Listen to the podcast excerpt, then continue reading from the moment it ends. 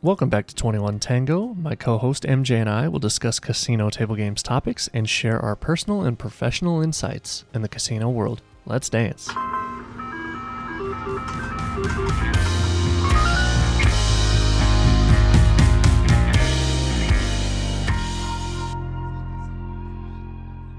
Cool. So we are back for episode nine, feeling great. What are you up to? Feeling great, feeling good. How are you? You do do do. Yeah, we uh we got the the last episode out released yesterday. We're recording another one already, so that's kind of you know a quick turnaround for us. That's good. Hopefully, we can get in, continue this pace.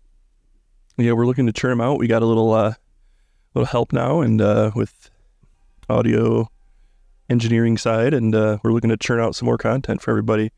Thanks to everybody who joined in the Discord. Got a couple new uh, Discord members. Yeah, some good questions popping up in there too. I'm excited to get into some of those in this episode. Yeah, keep sending anything, any questions, even if it's not casino related or if it's loosely casino related. Because when we get uh, good questions and good observations on stuff, it's uh, it motivates us. BMG09 in the Discord sent a lengthy in a good way uh, message. I'll start. Uh, we'll start off. You want me to read it out? Yeah, go ahead. So BMG09 says, Last episode, towards the end of the pod, you guys were talking about slot machines a little bit. As a recreational player, I don't see the inside of a casino a lot. Over the past few years, local slot machines have been taking over bars, gas stations, restaurants. If slot machines are being more available slash convenient to consumers and players, do you guys think other forms of gambling will follow suit? Is it just a trendy eye candy thing at the moment? Why do I have the option of playing video poker while eating my Casey's breakfast pizza at 6 a.m. on my way to work? I see a lot of dying businesses going to video poker slash slots to keep the doors open. It's getting so bad with these machines, I'm surprised they aren't in laundromats or Home Depots. Also, if 21 Tango had the chance to own or operate a small gambling spot, as experienced players and dealers, what kind of setup would you guys have or feel like would produce the best kind of passive income? I feel like this could be a very intricate, interesting thing to speculate, which I agree with BMG09. Seems like we'll be able to have a nice combo off of this. What do you got? So yeah, so we um we'll start off with uh, if slot machines are more available and convenient to consumers and players, do you think other forms of gambling will follow suit? My answer to that would be no. The reason why is uh, slot machines are just so easy for anybody, any business to just plop Yep. one in and it just prints money. You don't need really anybody to staff it, besides maybe for you know aside from errors or stuff like that. And they just they just make money and they're real addicting and um, they just they just pay for themselves pretty much. You know, in modern casino thinking, you know, anything else is looked at as a necessary evil, whether it's food and beverage, whether it's table games, poker, all those things just don't make the same dollars per square foot as a slot machine will. If the casino could, if this casino could, they would just literally have an entire thing of slot machines and nothing else. But that's Some not quite casinos are like that. Yeah, actually, you're right. Correct. Uh, lots of them are. The bigger, bigger properties still are offering the traditional, you know, other traditional things like the table games and the and poker. Even though we've seen after COVID hit, all the poker rooms obviously and all the casinos closed. When they reopened, lots of casinos did not reopen the poker room uh, because it's just kind of one of those reanalyzation periods where they're like, well, you know, we're, we're just gonna do it without it. You know, it's just not very profitable unless they Yeah, you need more staff. You need more yeah. um, overhead. You got to buy. You know, you got to insurance and benefits and you know workman's comp. All these things for humans when you can just stick a slot machine there and it, won't ever complain. It won't file a workman's comp suit on you. Probably.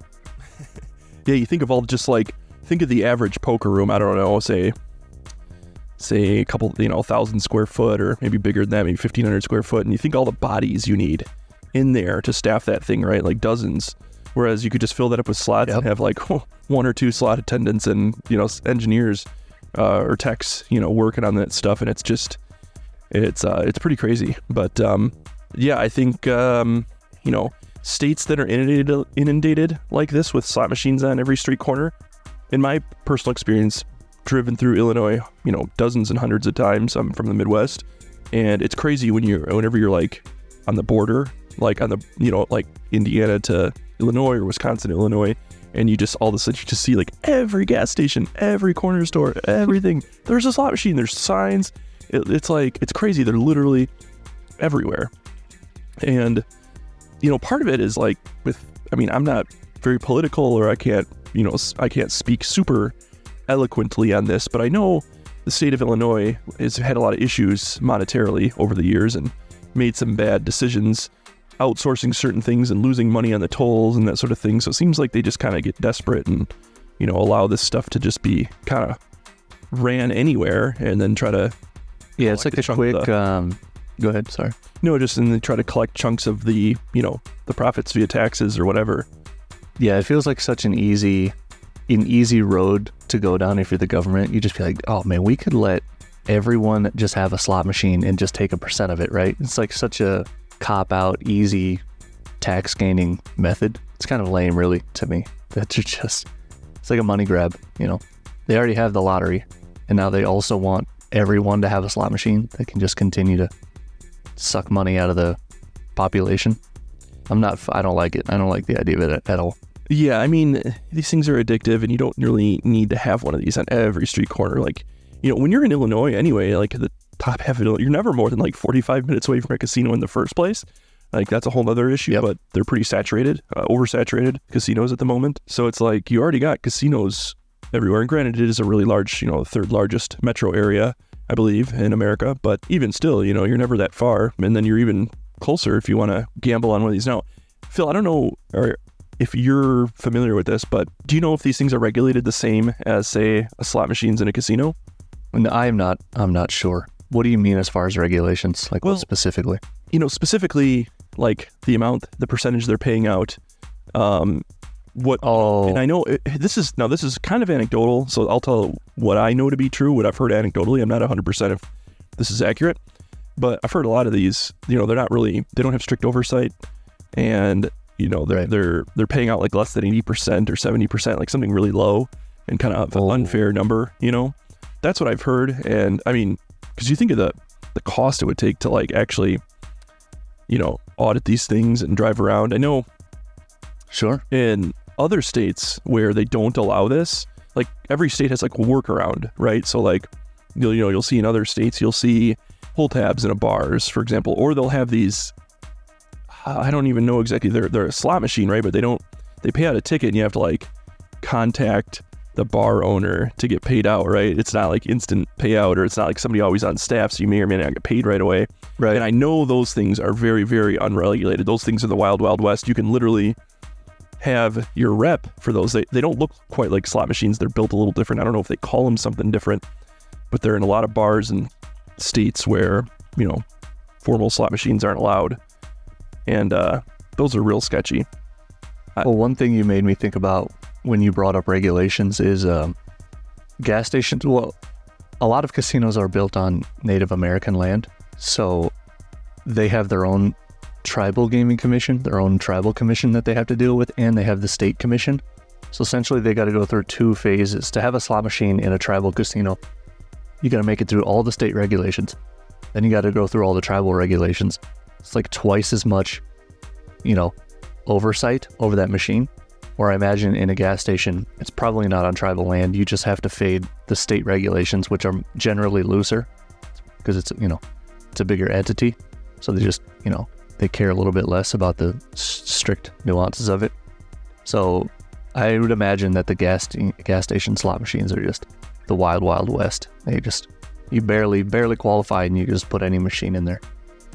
And, um, yeah, to add on, to add on to that, so like you said, most of the casinos I've worked at or played at or you know have experience at are Native American, like we said, and you know they they establish their own gaming commission. And in my experience, these gaming commissions are are are, are strict. It's not like you know it's it's uh, strict that everything's ran fairly and up you know and uh, paying out a fair amount on the slot machines, etc. And so like the state kind of rely is this, and generally speaking, will kind of rely on that. Like the state isn't putting their nose in a lot of those uh, Native American because ran they're because they're pretty much well ran themselves. Like so, again, this is just anecdotally. I don't know that the states, you know, for example, Illinois, they really know what's going on in any of these. Like who's servicing them, what they're setting the random g- number generators to. I don't think they have really any idea what's going on. I don't think they have any sort of formal oversight. If if if I'm wrong on that, I would love anybody to write in our Discord or email us if anybody can. If I'm if I'm way off base on that, let us let me know. Yeah, that's uh, the same for me. Anytime you guys hear any error or anything that you could correct us on, or even just that you want to share with us, honestly, I would just love to hear it. Like, you know, I just love learning about the casino industry, any and every facet of it. So, yeah, please let us know. One thing too, you made me think about this. You brought up a lot of good points so far. Um, you mentioned the percent of uh, hold that they're allowed to have in a gas station, and it made me think, just logically, if you run a casino and you have 200 slot machines on property, you can have the hold very very low. You can you can give you can return like 95% back to the customer, and it's not really going to bother you because you have such a a large amount of these machines giving back 95% that even if somebody gets lucky and wins, you know, you got all the other machines winning. We talked about this in episode one. The you know, the more spots people are gambling, the less house variance has, the less variance the house has. And uh, imagine you're a gas station with one slot machine. You could have, you would have to have that thing turned to not give a lot of money back to the customer because you can't just have some random guy come in there and crush you, you know, run really good on you, and then you, you're just losing for like the whole month on that slot machine, and you're just not getting enough play to cover, you know, to cover that big win that that guy had. So you almost have to have it where it's the house edge is really high for you, just to, you know, so you don't end up taking a big hit at some point. Yeah, that's a great point. Um, you're not able to achieve the amount of playthrough to, you know, ensure that your, you know, hold isn't gonna, like you said, get, you're not gonna get crushed on a given month. Right. But but even still, most of the time, that's not disclosed to the, you know, to the player. So it's pretty pretty non unethical in my opinion. But also, it is understandable from a business point of view why you need to do that. But still, overall unethical. Yeah, it's almost That's- necessary. Like, yeah, for sure. Yeah, and I, I would still say unethical. Stay away from those things. well, unethical might be, might be a weird one. Like how, like a weird way to phrase it. What if it's not displayed? Well, what about it specifically is unethical? Just that it's too big of a losing proposition. Yeah, too big. I mean, at some point, right? If we go extreme and they, you know, they keep, you know, they only pay out ten percent of what's put in, right? So you're just customer is losing ninety cents on every dollar, right? I mean, that's clearly unethical, right? So I guess the the the, the question would be, at what point does it become ethical? What point is it unethical? And I don't know what the exact number is, but I mean, I don't know, 70 percent of every dollar being paid out is seems pretty steep. Mm, You know, I don't know. Would them holding 90% be unethical? Like, it, it sucks really bad for the person gambling, but unethical. Like, what Well, you have an are you saying if there is not display, like it's not displayed that it's close to fair? Like, if, if there's a sign that says this is for entertainment purposes only, this is not going to yield you profit, then can you hold any amount you want? Like, when I'm not sure it's unethical I mean, to have the hold turned way up. It's a slot. sure, sure. I'm saying yes. I mean, I, I feel like there's some expectation that um, you'll be able to, you know, win a little bit and, you know, get have a chance at winning, right? I mean, if you're like i at that point, if it's, you know, hold, if it's like paying out, you know, a really small number, I mean, it's just like you're playing a video game, right? Like they should just turn it into an arcade, right? Like, I'm sure there's Well, been people go to arcades. Well, right, but there's no expectation of winning money in an arcade, right? And it's like you pay a dollar fifty on the pinball machine or whatever, and you get five minutes of play, or hopefully ten if you're you know skill based or whatever, right? So like those are like you have an expectation of I'm playing it if I'm skillful enough, I'll play longer. There's an incentive there that's very uh, like a two way contract, basically that's very fair. If the let's just say it'd be the equivalent, right? If you went to a casino and mm, I don't know, say it was like 20 bucks to play pinball, or maybe better yet, say it was a dollar fifty, but the bumpers barely move the thing, so you have almost like no chance of even hitting the ball up, right? Because it's so weak or something, right? so you, you put your dollar fifty in, and the ball just like you have no chance. It just goes. You just lose every time. You don't even get like you know like one flip Just hit. fired in, it hits whatever random bumpers are out there and then goes straight down. And you're like, well, Yeah, right. Or it's tilted, right? Or and like that's not like part of the the unwritten contract, right, between a, a pinball operator and a pinball player, right? Like the part of the expectation is, yeah, I might lose right away if I get unlucky, but if I skillfully hit it, it's not rigged or it's not tilted one way, you know. So Well, I mentioned the sticker that they could put on the slots that says for entertainment purposes only, which I believe I've seen in some of these gas station slot machines, just like slammed right on the top of there. And then as soon as that's there, doesn't that ethically clear them? Like they've they've explained like this is for entertainment only. Like you put money in here, it's not for you to have a close, fair coin flip. It's entertainment. Like that's what you're doing right here. sure, if it's for entertainment only, then it needs to be, I don't know, say uh, an, an increment based thing, right? Like five dollars will get you, you know, and if you have a little bit of some sort of an input skill based thing or something along the line, it's got to be a little bit more formatted like an arcade style game. If it is Mm, like, uh, there's got to be some some sort of a um some sort of a telltale sign that like this like because if it's just formatted exactly like a regular slot, like the bonus rounds and all that stuff, and it's like it's like that. That's not fair, right? Because you're. I mean, that's again, that's my opinion. I I would ask for you. Are you like, I, I, I like, I'm th- I'm with it. I don't. I think it is fair. I don't think that I would call it unethical, even if they were holding a, a large amount and it was exactly the same programming software as a regular casino, like the same functions, the same bonuses, the same layout. If you know, they can just set. You know, I'm usually for the. Well, actually, I don't know what I'm usually for, but in this instance, I feel like you're you gamble at your own risk, man. You're sitting in a you're sitting in a gas station on a slot machine. It's like I don't think there should be any expectation that this is going to be a net gain for you. So you just play at your own risk. Whatever you know, you're accepting the you're accepting whatever foolishness you're getting yourself into. I feel like r- listeners, let us know as um who are you with here, corporate Phil or for the people, MJ. let us let us know. MJ is a man of the people. Phil is just like, give us the money. you put the money in the slot. It's 10% hold, let's go, bud, or ten percent payout, let's go. I feel like your casino would do much better than mine because you would actually let people win. I'm just like, no. No, You just put it in the slot, it's over, guys. yeah, just just instant, instant take. So let's see other Another thing, they they can't have uh, progressive wagers. Like you know, some slot machines and casinos can have big million dollar bonuses on some really rare outcomes, but a gas station is just going to have like the basic one line seven seven seven gets you, you know, whatever. That's their big jackpot. I believe I actually they do have a multi-network progressive in some of those. I'm not positive on this, but I feel like I've seen it so where, you know, it's being paid out, you know, fifteen thousand dollar progressive or whatever, and then you have to probably contact a centralized office who organizes it, and then it, then it's not giving the hit on the operator, right?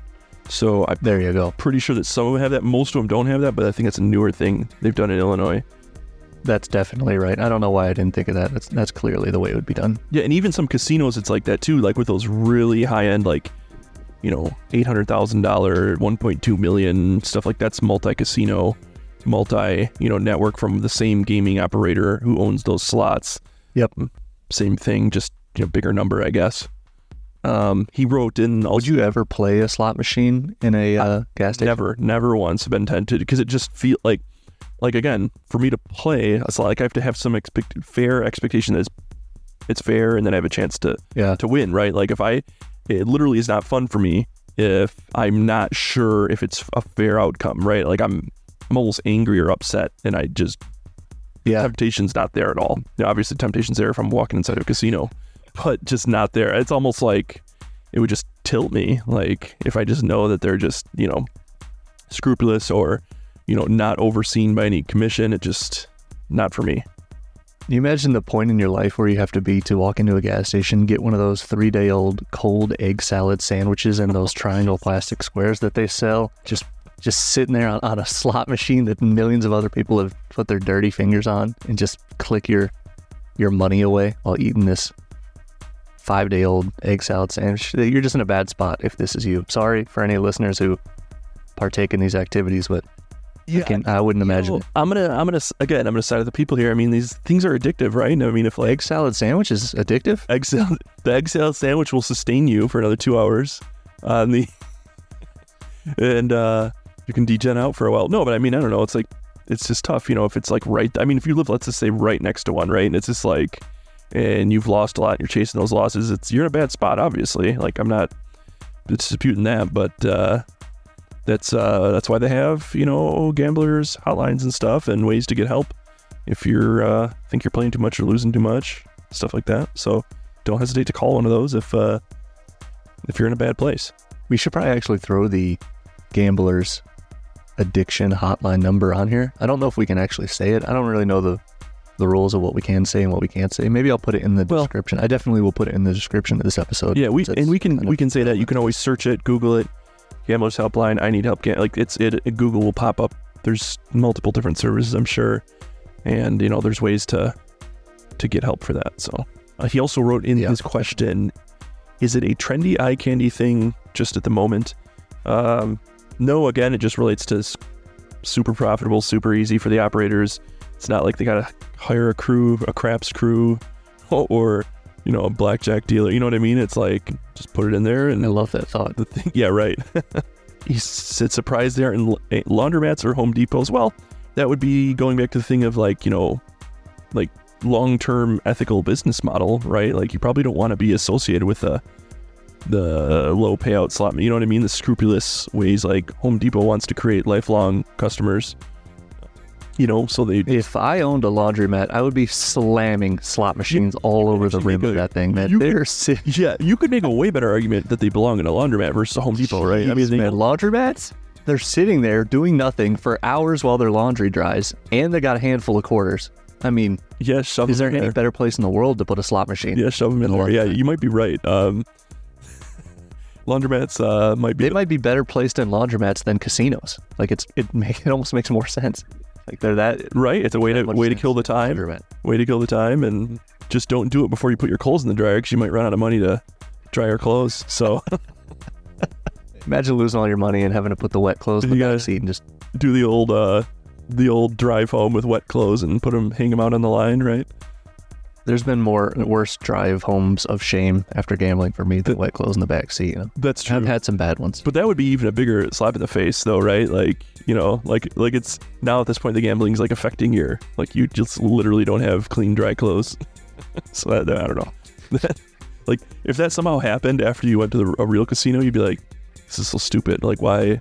Like you'd probably be more of an incentive. The nut low. Yeah, you'd probably be more incentive to, to not gamble at a regular casino if you just came home and all your clothes were wet, right? Like we just kind of flip it. What's your worst drive of shame? Do you have any stories of like just, you know, the worst think gambling run and then and you're driving home?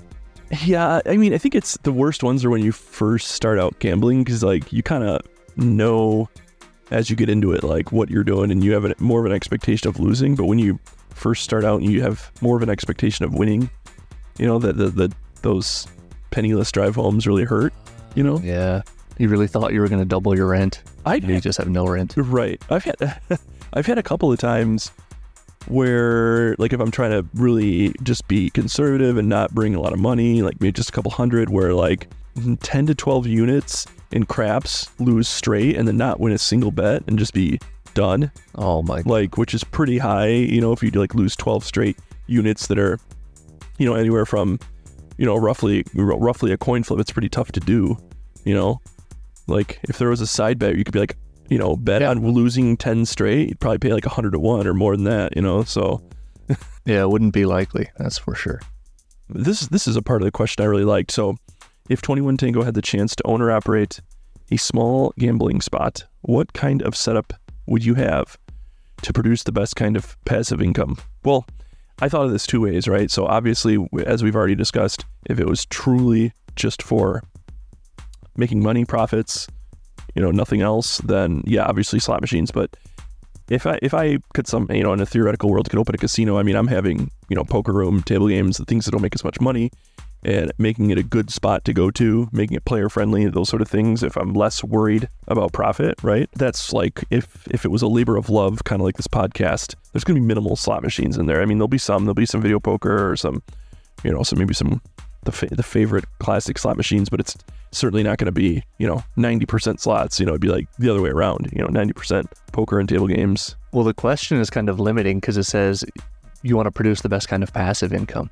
So passive, I mean, you can't have staff. You Right. can't have. Well, that's why I so now it's just like maybe the question is a little that's why I kind of limiting. separate it out, right? Like if we're answering the question exactly how it is, then yeah, I'm not doing that. But maybe he kind of implied like, what would you do if you could, you know? And uh, the other world where we open up business to serve the public or as like a social spot or less worried, maybe we're not beholden to you know shareholders, etc.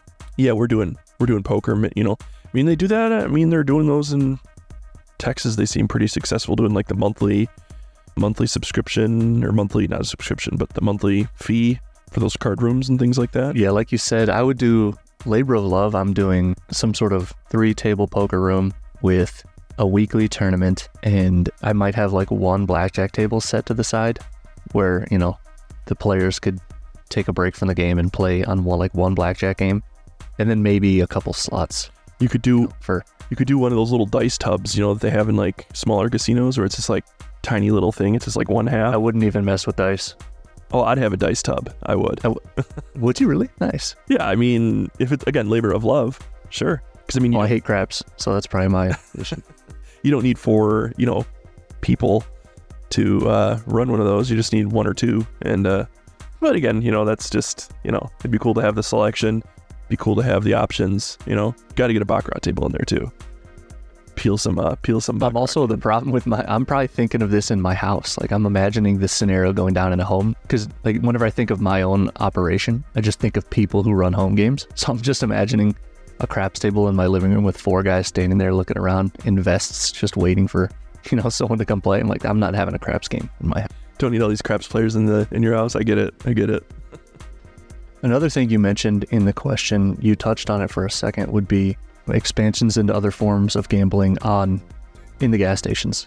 Like you you don't see it going into like individual blackjack tables or like you said tub craps in the in these gas stations or Home Depots. No, not at all. I mean, I, I, I, I would be shocked if I drove up somewhere and saw that. It would have to be at like maybe say like a giant truck stop where there's like so many people going through that you could somehow make it possibly break even There it is. or or profitable, right? It's just not the volume of people. Then maybe sports betting could see something like that, right? Some sort of a, a kiosk that's linked to a central server where they do all the odds for you and they're taking a piece of the action. So I could definitely see something like that if they allowed it. Some sports betting kiosk. That would be the only, as of like today, right now, that's the only really feasible, possibly feasible thing I could think of would be sports betting. Yeah, anything with a kiosk, you pretty much green light to just stick anywhere. Like if people, would, it, it's you're free rolling. Like if nobody gets on it, fine. You know, what do you got to pay for electricity to run the machine? So that's all. You know, that's the only cost. Yeah, I don't, I don't know what those contracts the machine. I don't know what those contracts look like between, you know, the people who are leasing the slots, if there's some sort of a minimum thing, or if they can, maybe an owner can somehow lose money, or I'm not sure how those are set up, but there might be a way where it could lose a little bit or just break even, or yeah, but you're probably right. It's probably more or less a free roll, I would assume. But I've always wanted to get into buying ATM machines and throwing them, throwing them up places. It's kind of like the same idea, just way less profitable, but like not a lot of overhead. You just pay for the item and you know put it somewhere. Not a bad side hustle. yeah, you figure 10, 20 years ago when those were first coming up everywhere and you didn't have online forms of payment, I mean, that would have been the business to be in 20 years ago, you know? Now it's, now we're seeing the, the Bitcoin machines and things like that. You know, Coinstar had a nice little run there too, right? Coinstar. Now we're into these bit, Bitcoin uh, machines where they're, man, I don't, somebody told me what the rake is on one of those or what they're charging you if you're trying to buy $100 worth of Bitcoin, you end up with like 80 or something. That's crazy. God. it's just like nuts. It's like, oh man, just open up a wallet on a trusted server or something and don't pay that sort of fee. It's crazy. But Well, yeah, the deal with that is just the Bitcoin price moves so it, it fluctuates so much, I guess, and and the transactions take so long that the company can't risk. You know, they can't they can't risk the time that it takes them to buy the Bitcoin back that they've given to you. You know, the price will change and it'll screw with their. So they have to just charge a huge rate to fade that. Right, yeah, fee. There's another question in the Discord about Troller Boy says, "Do any listeners have a method of counting the number of rolls in a crap session? I used to use small denomination chips, but I'd inadvertently use them as tips for the cocktail server or for dealers, and it would mess up my count. I know the number of rolls is meaningless, but I like to keep track to compare sessions. Do you have any uh, tricks or tips to deal with this? You know, I don't. I didn't. I was. I was. I read that when he posted that a couple days ago or a week ago or whatever that was, and I didn't come up with anything great. I can say that from my personal experience, you know, live craps is one of my favorite games, just because you know it's a low house edge and you know it's you know a random, a truly random event occurring. It's like a trustable game. Well, at some point, I kind of, I would also like to play if it's like a busy game, play the the bubble craps, right, where they got the the dice pop up, or like mm-hmm. there's the personal bubble craps, and those have like the last like 20 rolls just at the bottom of the screen. I, I thought that's kind of a cool feature. You can just see all the sixes and eights that I miss and I'm trying to bang the don'ts or whatever. So That is nice. But uh, yeah, it, it'd be cool if, um, I mean, it wouldn't be profitable for, for the house for the casino, but if you could do the same thing theoretically on a, you just had a little LED screen and then just had the outcome of all the last 10 rolls or 20 rolls. I don't know exactly what he's saying. He's wondering the number of rolls, Sure. but it'd be cool. And you never know. In the future, they might add something like that uh, in in a dice game. I mean, who knows if future might bring some sort of a progressive on some sort of very unlikely outcome on a dice game. And that, Right. That might actually not be a good idea because that might be easy to. You could have. You could potentially try to cheat that because you'd be inputting the actual. That would have to be done actually probably on one of those newer dice, those electronic dice games. But they're even Yeah. in those they're inputting the rolls manually. I'm not sure how they'd have to do that and ensure the integrity of that, but you never know. They could figure out a way and Were you the one who I was speaking with about the craps game that got beat? The cas- the dealer was working with somebody and they were inputting the wrong numbers, or was it a roulette machine? what, where do they input it manually for roulette? I'm not I'm not familiar with that. I feel like we were discussing like and you wouldn't put a new dealer on this game, you would put an experienced dealer, and we were arguing back and forth about Right. We were what was this? I think what you're talking about, we were talking about theoretical situations on if you'd want a more experienced dealer or a new, or if you'd be okay to put a newer dealer on one of those electronic dice tables. So right now, as it stands, if you go to a place, it's like it's like it's not glass, it's some sort of plastic surface. Your money is all done electronically. You enter your bets on a little screen in front of you, but you do shoot real dice, and there's an actual stick man there who retrieves the dice, sends the dice, and inputs the value of each roll into the computer, right? So then it knows how to, Ah. and then it pays you automatically. So we, well, if I remember, that was a while ago, but we were debating: could you stick an inexperienced dealer on here, or would you rather have an experienced dealer on one of these games? Since all you're really doing is obtaining the dice, you know, you're retrieving, sending the dice, and inputting the value. I don't even remember what side I took this, to be honest.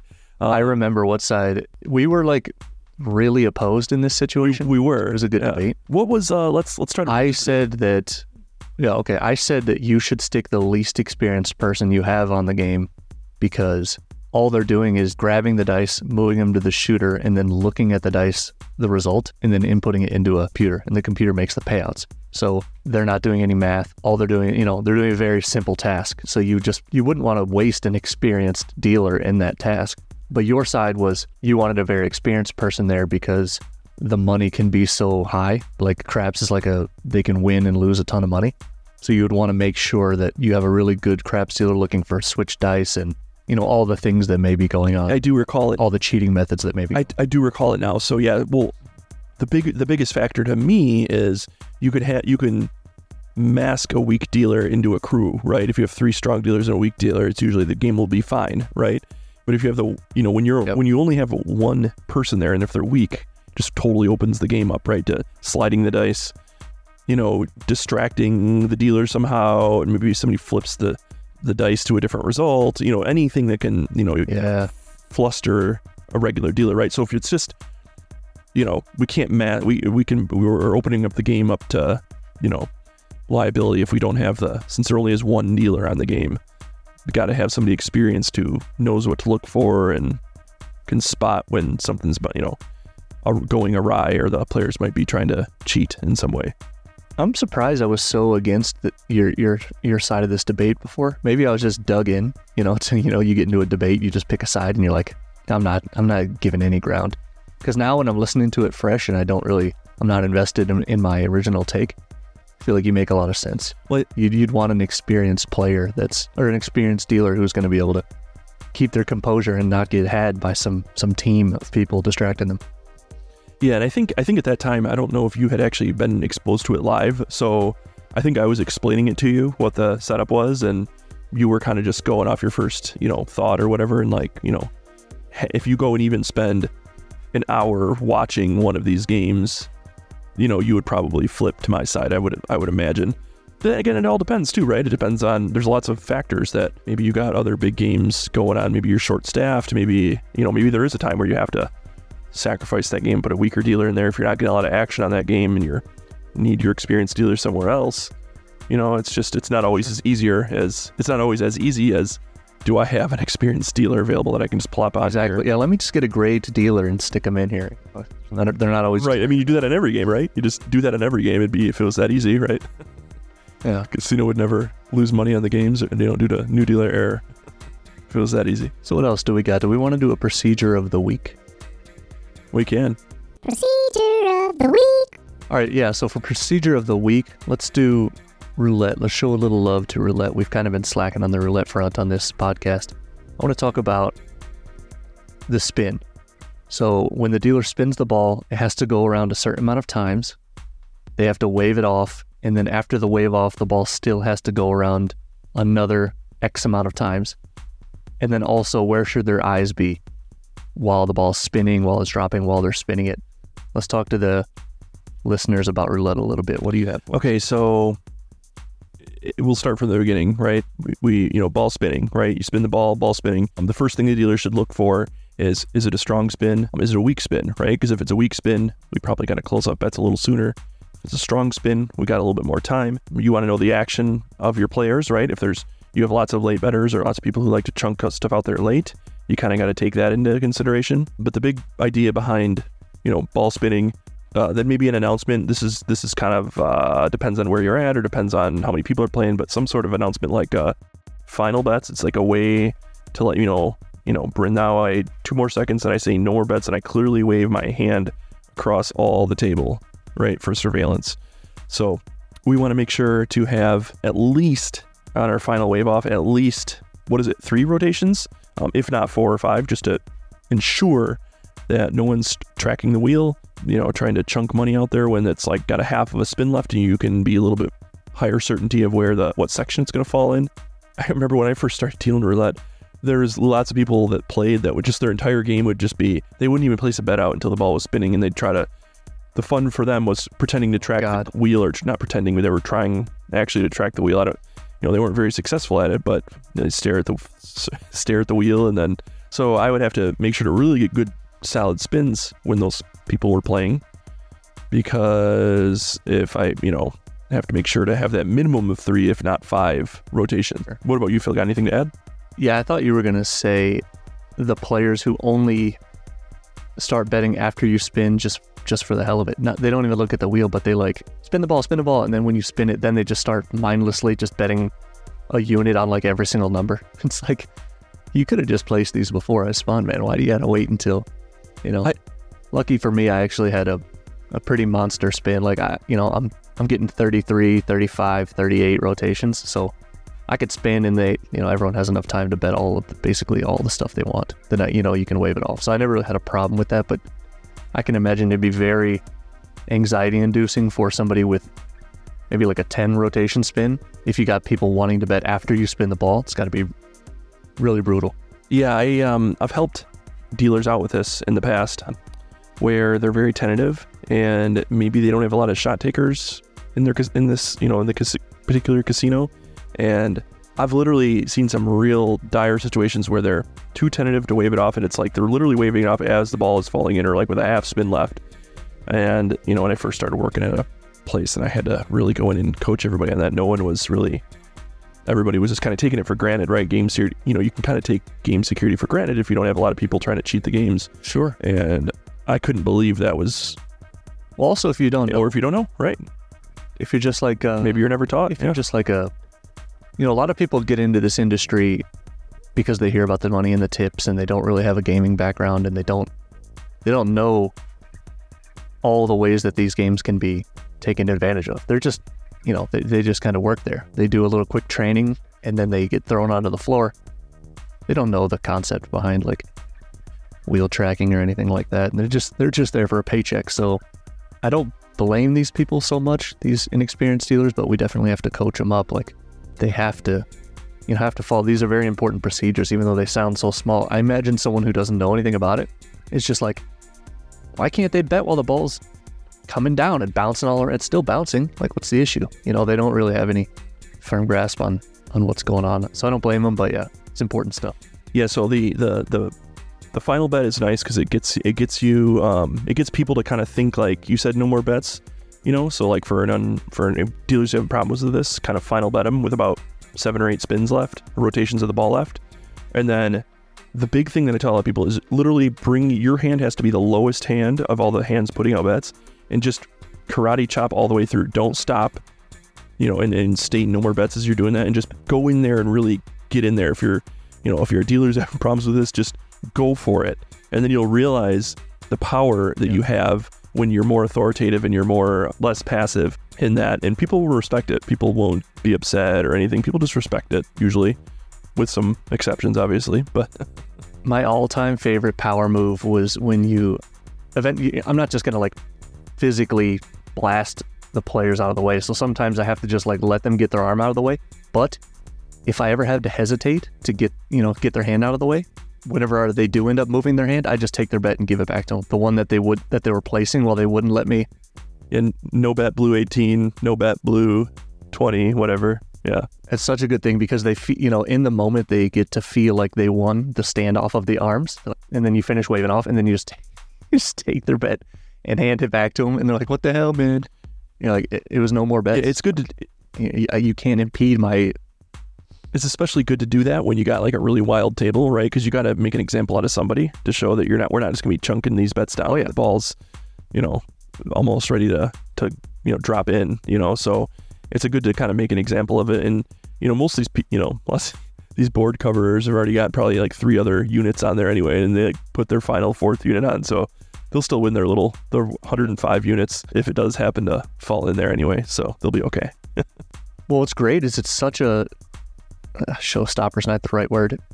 It's such like a definitive display that that it just stops all of that in the future because they're like they don't ever like it, it's just done at that point. They don't ever fight you again because they're like he's just gonna hand this money So back to me point? anyway. Yeah. If I like fight his arm to keep my it's like, it's like I, everyone sees it and they're like, okay, well, when he starts waving, it's it's it. Like even if I get a bet in, he's gonna give it back to me, so I'm not gonna fight fight for it. So it's a really uh really powerful tool for the dealer. Yeah, it's it's it's a funny thing. You know, it's a funny thing the uh, the illusion of control for the gambler, right? Because lots of gamblers don't have a lot of control. They don't have control of the outcome. Maybe they don't have control of their, you know, of their own gambling or whatever. And this is a one little spot they might pick to feel like they have control, right? Like they're not trying to take a shot most of the time. They just want to Sure. feel like some they have control of the outcome or something. So this is something to think about when you're thinking about the psychology of some of these things. Uh, as for as for eyes, you want to after you wave off, you want to take a step back. I mean, you want to be able to kind of watch the wheel out of the corner of your eye, and but be focused more on the layout to make sure nobody's adding on, you know, chunking a, a black chip on the black or red or even or odd or or slight, even worse, sliding something on the inside number that just hit. You know, you got to watch for for late bets. Make sure no one's, you know, maybe somebody was turning around talking to their spouse. They turn around, they start betting. They don't even know the bets are waved off. You know, so all those sort of things you want to watch that layout and uh, uh, that's real important obviously right because pass posting in any game is uh, a way to lose huge if you're the casino Oh, for sure. Yeah, so after you wave it off, I like the dealer to back up as far as they can. Basically, sometimes there's a, a chip mucker behind them. So I like them to back up all the way to the chip mucker with their back against it. And they can kind of see the wheel on the right out of the peripheral. And then they're looking at the whole entire layout until they hear the ball stop. And then you turn in, get a look at the number really quickly, and then go out and you know, mark the number. It's really key to get as far back as you can towards that mucker so you get a, the widest range view of everybody gambling and uh, in the wheel also. So yeah, you nailed that one. Yeah. phil when you dealt roulette did you prefer a game where it was just you or a game where it was just you and the mucking machine or a game where it was you and a another human mucker which one did you prefer or not prefer and why this is such an easy one for me. It's like It, it is an easy one. You're right about that. it's like it's like 20 to 1 in favor of I want to just be by myself without a mucker and without a mucking machine. I don't know if this is what you where you're going to go, but for me I the gambler in me likes manipulating chips. And like I said earlier, I have got a a powerful spin. So what I liked to do is spin the shit out of the ball while it's doing its, you know, while it's doing its first 25 rotations around. I'm just mucking as fast as I can, just piling colors together, muck, muck, muck. And, you know, then I go out there at the end, place all of the bets that some people had asked me to place. They're like, put three on five, put two on zero, put one on one, right? Place all those, start my wave off process, and then, you know, back up to the mucker, observe the layout, get, you know, all the procedures, get those out of the way. But the, I liked that moment after I spun, whenever I got to muck the chips and just, you know, play with the chips myself for a little bit. And uh, if there's a mucking machine, I don't get to do that. If there's another person standing there, I don't get to do that. So I like to just to just be by myself on the game. And on top of that, I didn't like when you have a mucker, the mucker's supposed to help you with payouts. And I don't like like two chefs in the kitchen, I think they say. Like I like to just do the math and, and know that my math is right by myself. I don't like another person behind me like saying numbers while I'm trying to do math, you know? They're like, there's four on 17, so that's 68, and the, you know, there's two straight ups, that's another 70. They're like saying the numbers behind you while you're trying to do, you know, math in your head. And I just, I never liked another person there with me. What about you? No, I'm with you. It's the best roulette game to deal. Was a super jammed up game with lots of nickel, you know, nickel betting units or higher quarters or whatever, and uh, no muck machine, no mucker, and just just you and the roulette table. Those those are the, f- the most fun games to deal for sure. Now, if they had the the pretty new dealer who's coming there to muck, then I probably wouldn't have been against that, right?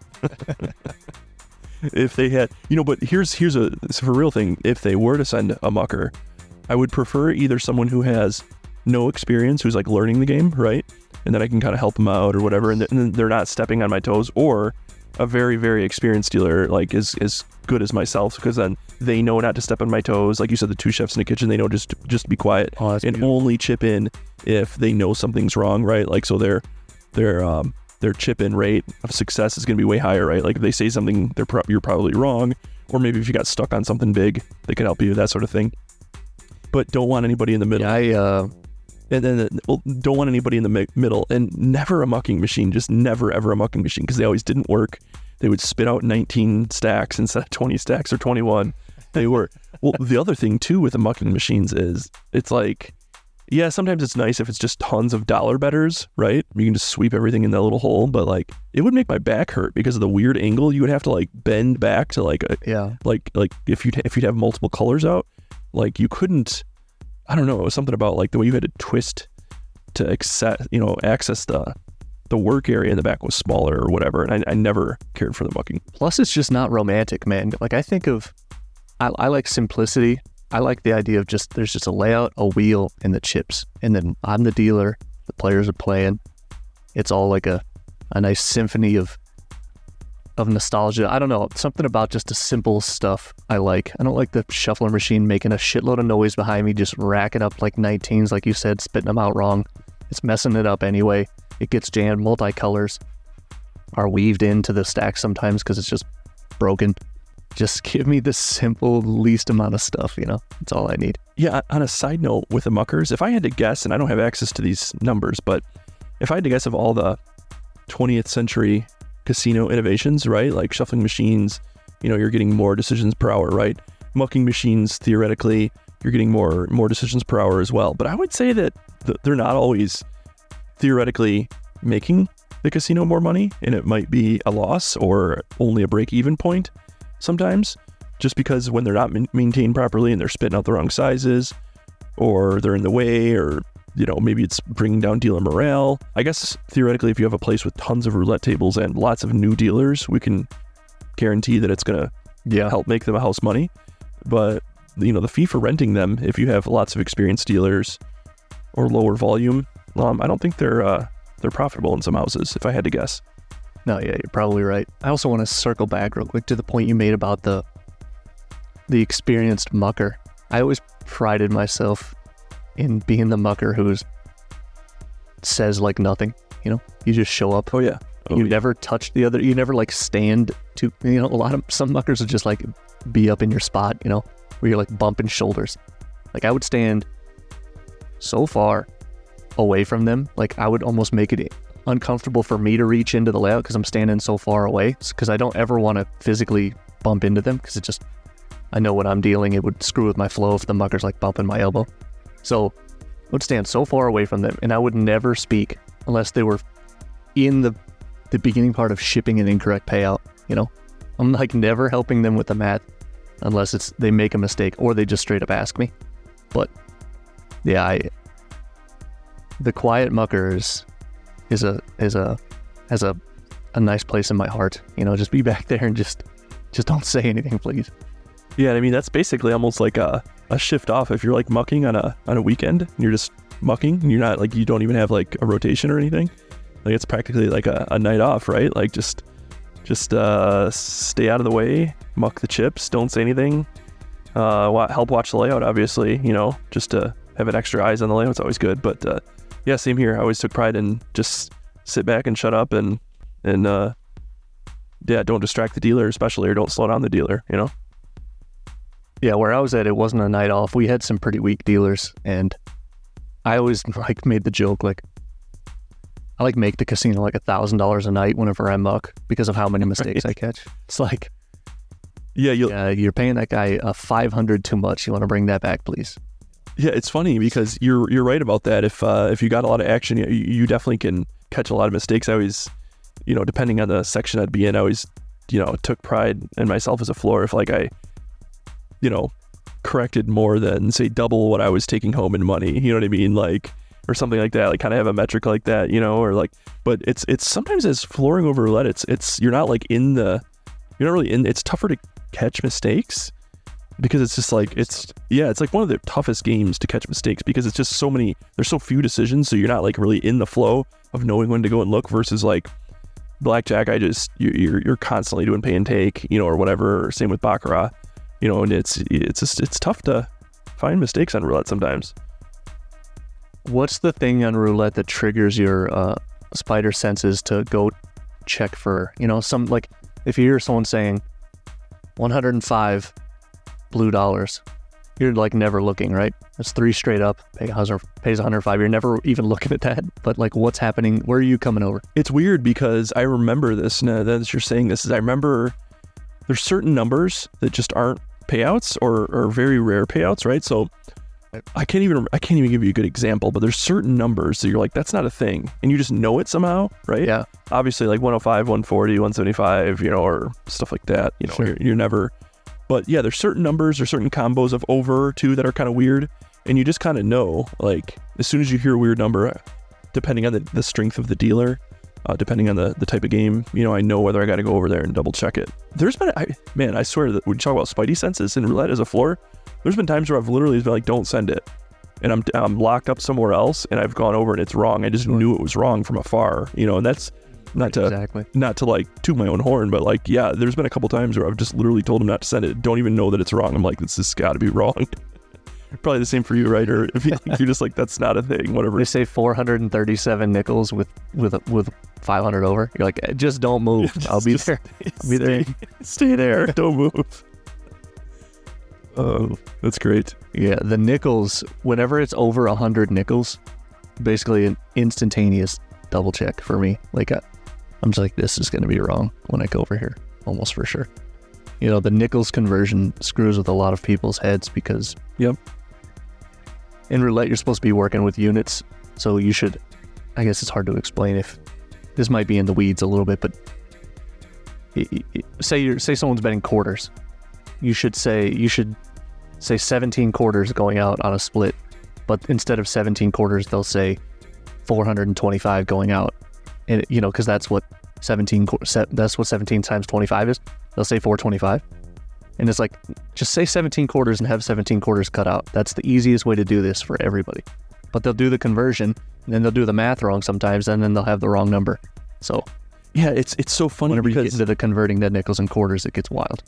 you mentioned that, and I remember there was a place I worked at um, where that exact thing would happen, and it was actually allowed for them to just say an amount, and I would like never know if it's. I'm like, I have no idea what the amount is. Like how like what how many units is it? You know what I mean? And I have to, and I had to get used to that from going to only being allowed to work with units to you know, and it was and it was like, like what are we doing here? I couldn't believe. But then it might have gotten changed at some point, and like because they realized that was a bad th- you know a bad way of doing it, and I think they changed it later, on, not because of me, but I think multiple people had a problem with that, and uh yeah, the dealers would get upset with me. I'm like a newer floor, and I'm like telling them to wait because they're like, you know, you know, Right. you know, thirteen hundred and you know whatever seventy five going out. I'm like, Yeah. what is that? I'm like, I have no idea what thirteen seventy five means. Like, what does that mean?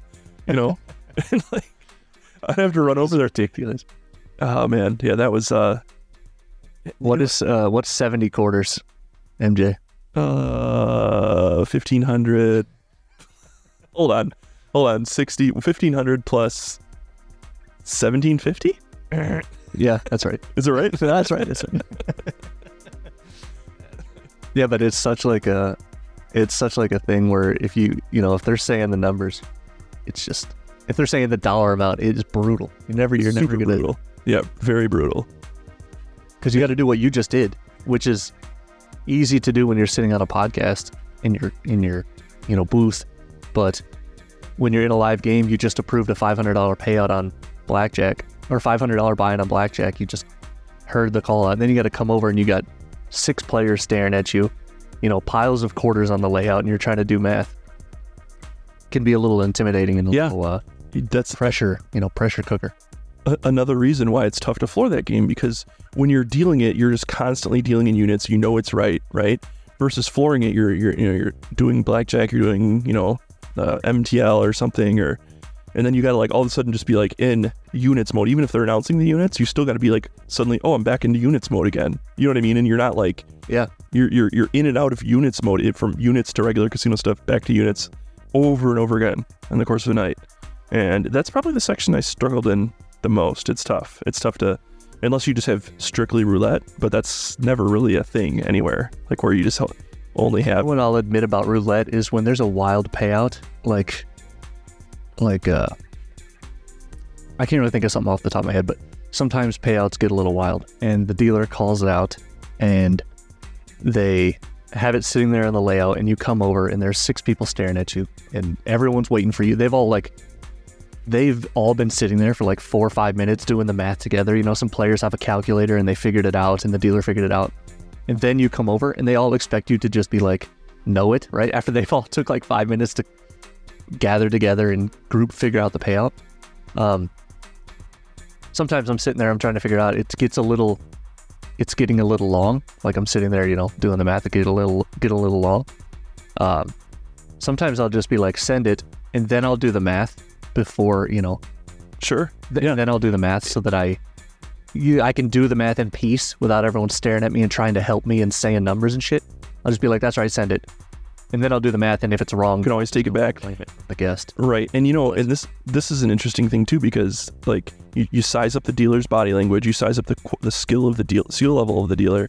When the dealer calls out something confidently enough and you know they're competent, I, I'm just trusting them some of the time, not all the time.